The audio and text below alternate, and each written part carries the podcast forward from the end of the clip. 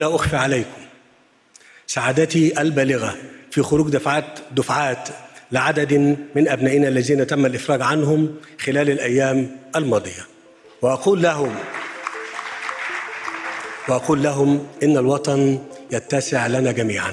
في 26 أبريل السنة اللي فاتت الرئيس السيسي أعلن في مناسبة إفطار الأسرة المصرية عن تفعيل لجنة العفو الرئاسي وبدأ الإفراج عن السجناء السياسيين.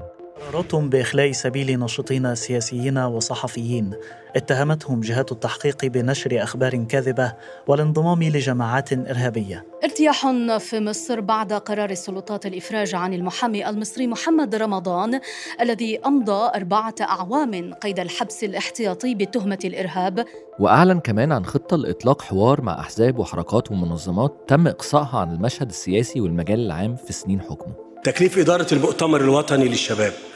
بالتنسيق مع كافة التيارات السياسية لإدارة حوار سياسي حول أولويات العمل الوطني خلال المرحلة الراهنة. قعدنا شهور مستنيين الحوار يبدأ. خلال الوقت ده في مساجين سياسيين خرجوا. منهم نشطاء بارزين زي حسام مؤنس وزياد العليمي لكن في غيرهم ما خرجوش. وفي خرجوا واتقبض عليهم تاني. وفي ناس جديدة تماما بقوا سجناء رأي وسجناء سياسيين اعتقل سليمان بعد يومين من نشره تدوينة على حسابه في فيسبوك. الطبيب في تلك التدوينة تناول عدة موضوعات عن الأوضاع السياسية في البلاد. حلقة اليوم عن شريف الروبي الذي أفرج عنه ثم تم إعادة اعتقاله مرة أخرى ما كانش باين الدنيا رايحة على فين من ناحية في ناس بتخرج وفي مجلس أمناء للحوار بيتشكل بمشاركة المعارضة لكن في الناحية التانية الاعتقالات مستمرة. وفي تعنت ضد خروج نشطاء سياسيين طلبت المعارضة خروجهم بالاسم. وفي تجاهل للمطلب الأعم للمعارضة إن يكون في عفو عام لإظهار مدى جدية المبادرة. وتوالت الإعلانات عن قرب انطلاق الحوار بس المماطلة بتستمر. لحد ما في الآخر الحوار انطلق يوم 3 مايو اللي فات. بسم الله الرحمن الرحيم. صباح الخير على حضراتكم جميعا ولا أريد أن أرحب بكم في مكان أنتم أصحابه. هذا المكان هو مكان الحوار الوطني الذي لا يكتمل ولا يبدأ ولا ينتهي إلا بحضراتكم جميعا. ده كان ضياء رشوان المنسق العام للحوار. رغم وجود شكوك من جدوى الحوار منها مثلا إنه يكون مجرد آلية للتنفيذ في وقت البلد بتمر فيه بأزمة اقتصادية حادة أو طريقة لتجميل السلطة في السنة السابقة على الانتخابات الرئاسية كان رأينا في مدى بغض النظر عن كل ده إن الحوار هو الحدث الأبرز في شهر مايو تعالوا نسمع أجزاء من كلمة عمرو موسى السياسي وزير الخارجية السابق ورئيس لجنة الخمسين اللي كتب الدستور 2014 في الجلسة الافتتاحية للحوار الوطني يتساءل الناس ماذا جرى؟ ماذا يجري؟ أين فقه الأولويات في اختيار المشروعات؟ ما هي حالة الديون المتراكمة؟ ومجالات إنفاقها؟ وكيفية سدادها؟ والاقتصاد كما نعلم متعب مرهق الناس يتساءلون عن التضخم والأسعار الناس يتساءلون هل سيطرت السياسات الأمنية على حركة مصر الاقتصادية. ثم كان الناس يتساءلون عن مصير المحبوسين احتياطيا والذي والذي آن الأوان في الواقع للتعامل المباشر والفوري والشامل مع هذا الملف لنغلقه نهائيا والاستثمار كلمة عمرو موسى اتبعتت على جروب عيلتي. اللي نادرا ما بنتكلم فيه عن السياسة. والرسالة كمان كانت forwarded many times مؤشر لأن اللي قاله في الخطاب على بال ناس كتير مسيسين وغير مسيسين. وكمان محتوى الكلمة حس بيه ناس عمرها ما كانت معارضة. فحسيت إن ده ممكن يكون مؤشر إن في زخم حوالين الحوار حتى لو شروطه بيشوفها بعض الناس على إنها مجحفة. المهم الحوار إحنا متابعين وصحفيين مدى بيحضروا جلساته. فقررنا نعمل بودكاست عن الحوار زي ما عملنا قبل كده وقت الإعلان عنه السنة اللي فاتت. بودكاست نناقش فيه إيه الحوار؟ هيحصل فيه إيه وهيستمر قد إيه؟ وليه في أحزاب ومنظمات كتير مشاركة رغم استمرار ممارسات قمعية هي بتدينها؟ وأخيرا إيه اللي ممكن يطلع منه بجد؟ أنا عثمان الشرنوبي وده بودكاست مدى مصر. قعدت مع رنا ممدوح صحفية مدى اللي متابعة الحوار من السنة اللي فاتت وسألتها هو إيه اللي كان بيحصل في المدة الطويلة جدا ما بين الإعلان عن الحوار في إبريل 2022 وانطلاقه في مايو 2023 أكتر من سنة.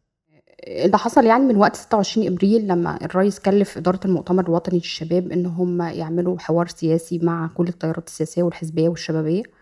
آه، من وقت الدعوة دي لغاية يمكن 26 مارس 2023 ما كانش حد مننا متوقع إن الحوار هيتعمل. يعني وقت طويل جدا علشان بس الأحز... يعني القوى السياسية تقعد مع بعض وتتناقش. كان يعني الناس بدأت تزهق. حتى الناس اللي هم أعضاء مجلس أمناء الحوار الوطني كانوا دايما في كده إحساس إنه كفاية تمهيد بقى عايزين نبدأ الحوار. الناس يعني اهتمامها بالموضوع قل جدا ويمكن ناس نسيت أصلا إن كان في دعوة للحوار. بما إن ناس كتير كانت نسيت منهم أنا بالمناسبة سألت رنا تفكرني بمجلس الأمناء والإجتماعات الكتير اللي كان يبدو إنها بتحصل.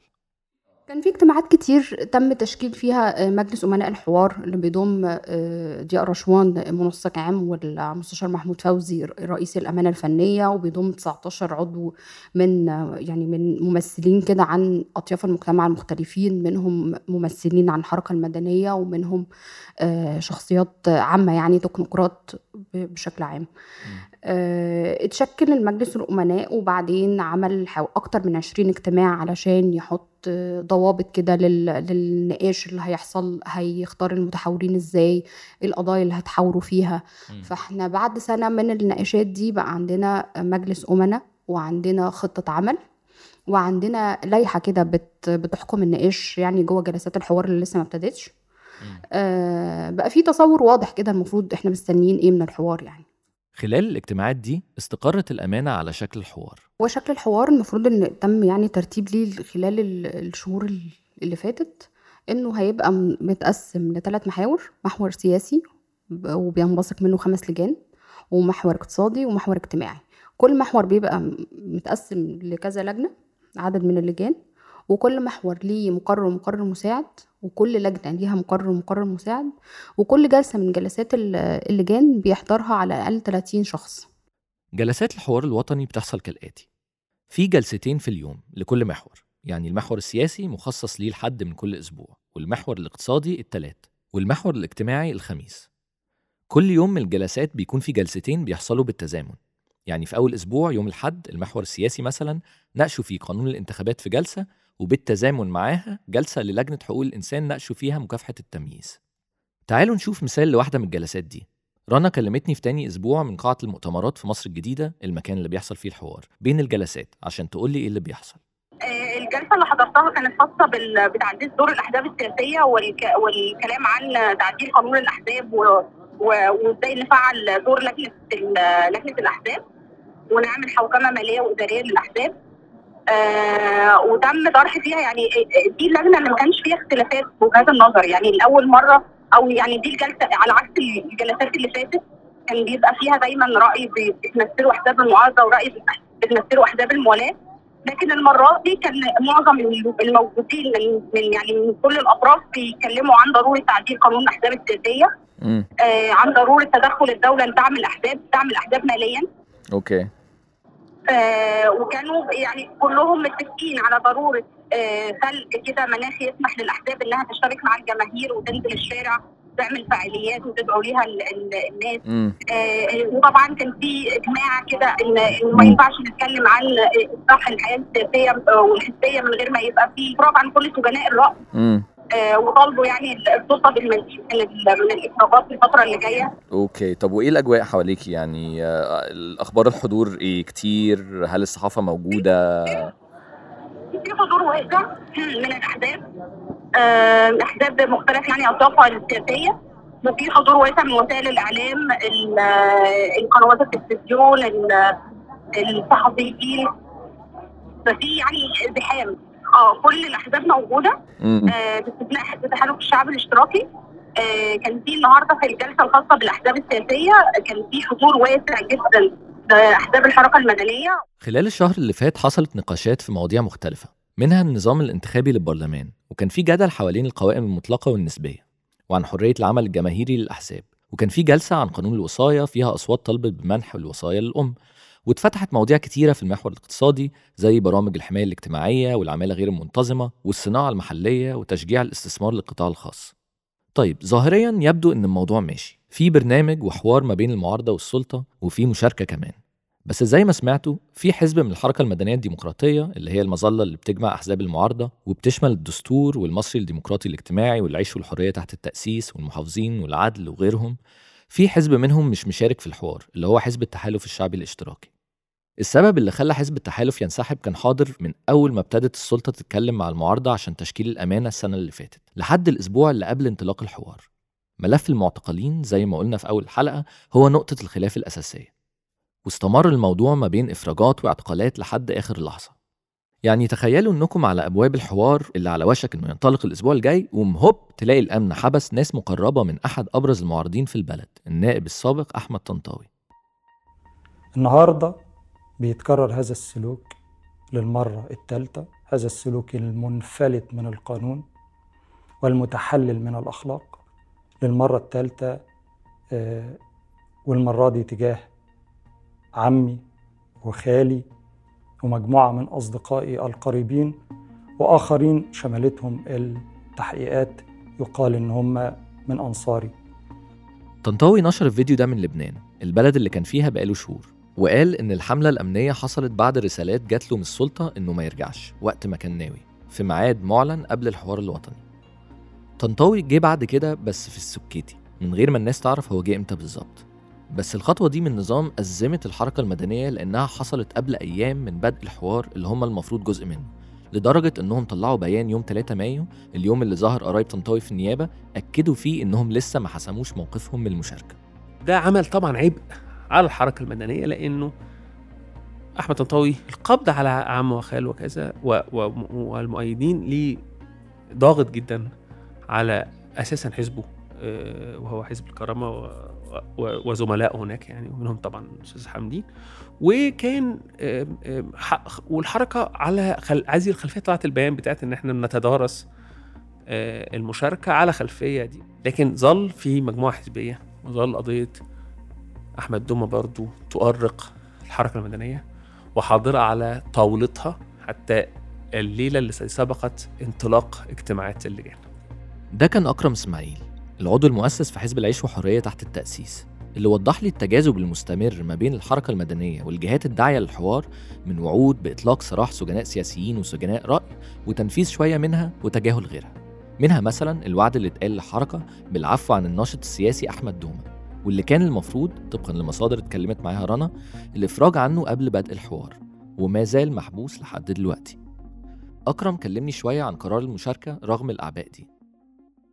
لأنه قبل دخول الحوار فليكن عربون المحبة زي ما بيقولوا هو القائمه دي و و آه، أقدم سجين سياسي هو أحمد دوم. طبعا آه، آه، رغم الرسائل الإيجابية إنه ده هيحصل قريبا ما حصلش بشكل كامل وإنه الحركة رغم هذا اجتمعت عشية ال ال الافتتاح وحصل تصويت سري. كان في رسالة إنه هيحصل خروج للناس دي آه، يعني آه، قريبا فيعني ما تعلقوش المشاركه على الموضوع على حاجة هتحصل خلال أيام. وفعلا حصل تصويت آه، وكسب ال- الصوت اللي عايز يشارك بنسبة ب 13 ل 9 وفعلا شاركت الحركة المدنية ثاني يوم في الجلسه الافتتاحية؟ لا أستطيع. أنا شخصيا آه، آه، اكتشاف حدوده آه، الآن. طبعا أنت عارف الحركة المدنية كان فيها عدد من الأصوات. في أصوات بتقول نخش بغض النظر عن الضمانات وفي. صوت بيقول ما نخشش لأنه الضمانات لا بتكتمل وفي صوت بيقول ما نخشش. يعني عنده موقف كده حذر جدا وفي صوت بيقول لو حصل وفاء بال... بما بال... بال... بال... بالوعود اللي خدناها هنخش. دي دي ثلاث أصوات أساسية جوه الحركة المدنية. لكن اللي أنا متصور إنه الناظم لتخ... لوجود كتلة أساسية في الحركة المدنية تريد المشاركة رغم الاعتبارات الصعبة بتاعة بقاء عدد من المساجين تم التوافق على خروجهم وكذا هو إنه الحركة المدنية من خلال الرسائل اللي جاية لها من الأطراف ال- ال- اللي بترعى الحوار إنه الحوار فرصة لإطلاق عملية سياسية. العملية السياسية دي قد لا تبدأ بالضرورة بتحول كبير في الظروف والبيئة السياسية ولكنها قد تكون فرصة لعملها لاتساع مساحتها للتفاوض على المساحة الانطباع اللي جالي من خلال الكلام مع أكرم ورنا وفي تغطيتنا للحوار خلال السنة اللي فاتت إن في هامش اتفتح للمعارضة لكن مداه محدد جدا وفي مفاوضات مستمرة حوالين حدود الهامش ده. بتحقق المعارضة فيها بعض المكاسب زي مثلا تشكيل نص مجلس أمناء الحوار من شخصيات اختارتها الحركة المدنية وزي الإفراج عن عشرات السجناء السياسيين وبتكتسب فيها بعض الحريات زي رفع الحجب من على بعض المواقع الإخبارية المغضوب عليها. لكن في نفس الوقت في خطوط حمراء بتتحط وفي إشارات لأن المجال السياسي ما يزال تحت سيطرة السلطة الأمنية زي القبض على قرايب ومعارف أحمد طنطاوي أو القبض على نجوى خشبة من حزب الكرامة وعايدة محمود من الحزب الناصري في الأسبوع اللي قبل الحوار. خرجت نجوى لكن عايدة لسه محبوسة. من أكتر تجليات الحدود دي كانت المحاذير اللي حددتها السلطة للحوار الوطني من قبل ما يبدأ. هل في أي مواضيع آه، اتقال إنها مش هتتفتح؟ آه هم حدد حددوا ثلاث موضوعات آه، محظور يعني الكلام فيهم أو ممنوع الكلام عنهم جوه جلسات الحوار الوطني آه، على رأسهم تعديل الدستور آه، الحاجة التانية ال- الأمن القومي والحاجة التالتة السياسة الخارجية. هم شايفين يعني إنه ما ينفعش المتح... المتحولين يعني يتكلموا عن آه، خطة الدولة مثلا في التعامل مع ال- السودان في قضية السودان أو قضية إثيوبيا أو شايفين إن ده يعني ملف السياسة الخارجية يعني يعني أكبر من إنه يطرح للجلساء للنقاش كده المجتمعي ويبقى في ناس بتقول توصيات فيه. وهم قالوا فعلا ممنوع. يعني أنا قصدي هل دي حاجات هم بس ما ما, ما اتحطتش في المحاور فخلاص بقى ضمني كده إن هو مش هنتكلم فيها ولا هو محظورات يعني؟ لا هم حددوا إن دي ثلاث محظورات. هم شايفوا إن مجلس الامناء يعني شايف إن الحاجات دي محظورات ما ينفعش نتكلم فيها ومش وارد أي حتى المقترحات اللي اتقدمت بشأنها تم استبعادها. دلوقتي إحنا فهمنا إن الحوار ما هواش مفتوح تماما ولكن مفتوح نسبيا. وفهمنا إن أغلب القوى السياسية المدنية المعارضه بجد مشاركة فيه. وعندنا فكرة حوالين الحوار هيكون شكله عامل إزاي. رنا قالت لي إن المتوقع إنه يستمر من أسابيع لشهور. يعني السكة لسه طويلة. بس آخرها إيه؟ التوصيات هيتعمل فيها إيه؟ يعني لو في توافق حوالين بعضها زي مثلا إن يكون في تعديل لقوانين الحبس الاحتياطي وإغلاق ملف تدوير المساجين في قضايا. أو مثلا إطلاق حرية الإعلام بشكل مطلق ورفع الحجب من على مئات المواقع المحظورة اللي بينها مدى مصر بالمناسبة هل التوصيات دي لازم تتنفذ؟ المفروض إنه حسب يعني ال- ال- اللائحة والتنظيم اللي عمله مجلس الأمناء إن كل لجنة بعد النقاشات اللي بتحصل فيها. والتوصيات اللي بيتوصلوا لها يتم رفع التوصيات للمحور للمقرر ومقرر مساعد الخاص بالمحور ومقرر ومقرر مساعد المحور هيرفعوا لمجلس الأمناء ومجلس الأمناء يعيد صياغة ال- التوصيات ويرفعها لرئيس الجمهورية ورئيس الجمهورية يتخذ شؤونه بمعنى إنه يستجيب للتوصية أو إنه ما يستجيبش. ف... ففي الآخر يعني هو ال- الحوار الوطني حسب ما ما ضياء رشوان مثلا قال إنه هو مش بديل لأحد مؤس... لأي من مؤسسات الدولة. هو في الآخر كأنها آه، جهة معاونة كده علشان مساعدة الرئيس وأجهزة الدولة آه، وتذكيرهم كده بالأولويات أو بالمطالب اللي الناس محتاجاها. فهمت من رنا إن مفيش أي وعد أو ضمانة بإن التوصيات دي تتحول لواقع. في كلام ضمني على إن الرئيس لو راعى توصية المفروض الحكومة تقدم قانون للبرلمان يناقشه أو الرئيس يطلب من البرلمان إصدار مشروع قانون خاص بالتوصية ويوافق عليه. لكن بما إن طبيعة الحوار الوطني نفسها استشارية فده ممكن ما يحصلش بالذات لو اللجان ما اتفقتش على التوصيات. فهو في الآخر المسار المتوقع للحوار إنه هيستمر فترة طويلة لأن معروض عليهم أكتر من 100 موضوع. يعني كل لجنة عندها عدد كبير جدا من الموضوعات وعدد كبير من المتحاورين فالتخوف هنا إن الموضوع يتحول إلى مكلمة. إن عدد كبير جدا من الناس بتقول آراء كتير جدا جدا جدا وبالتالي صعب نوصل لتوصيات محددة وجدول تنفيذ محدد. الناس اللي اتكلمت معاهم في البودكاست ده شايفين إنه رغم كل حاجة شيء إيجابي إن يكون في مساحة معلنة ورسمية للظهور والحديث وللتفاوض حتى على مكاسب صغيرة. التحالف الشعبي الاشتراكي الحزب الوحيد في الحركة المدنية اللي مشاركش في الحوار وجهة نظره مختلفة وفي بيان قال الحزب إنه عشان الضمانات لجدية الحوار ما اتحققتش هو شايف إن الحوار شكلي وهدفه تكميل النظام. وفي ناحية تانية غير الحركات السياسية والأحزاب في مشاركة من طيف واسع من منظمات المجتمع المدني اللي شايفين إن رغم كل المشاكل المساحة دي مهمة. مهمة لطرح المواضيع اللي بتتبناها المنظمات وفرصة لتوجيه دفة النقاشات لحتت كان ممكن ما تروح لهاش لو المنظمات دي مش حاضرة.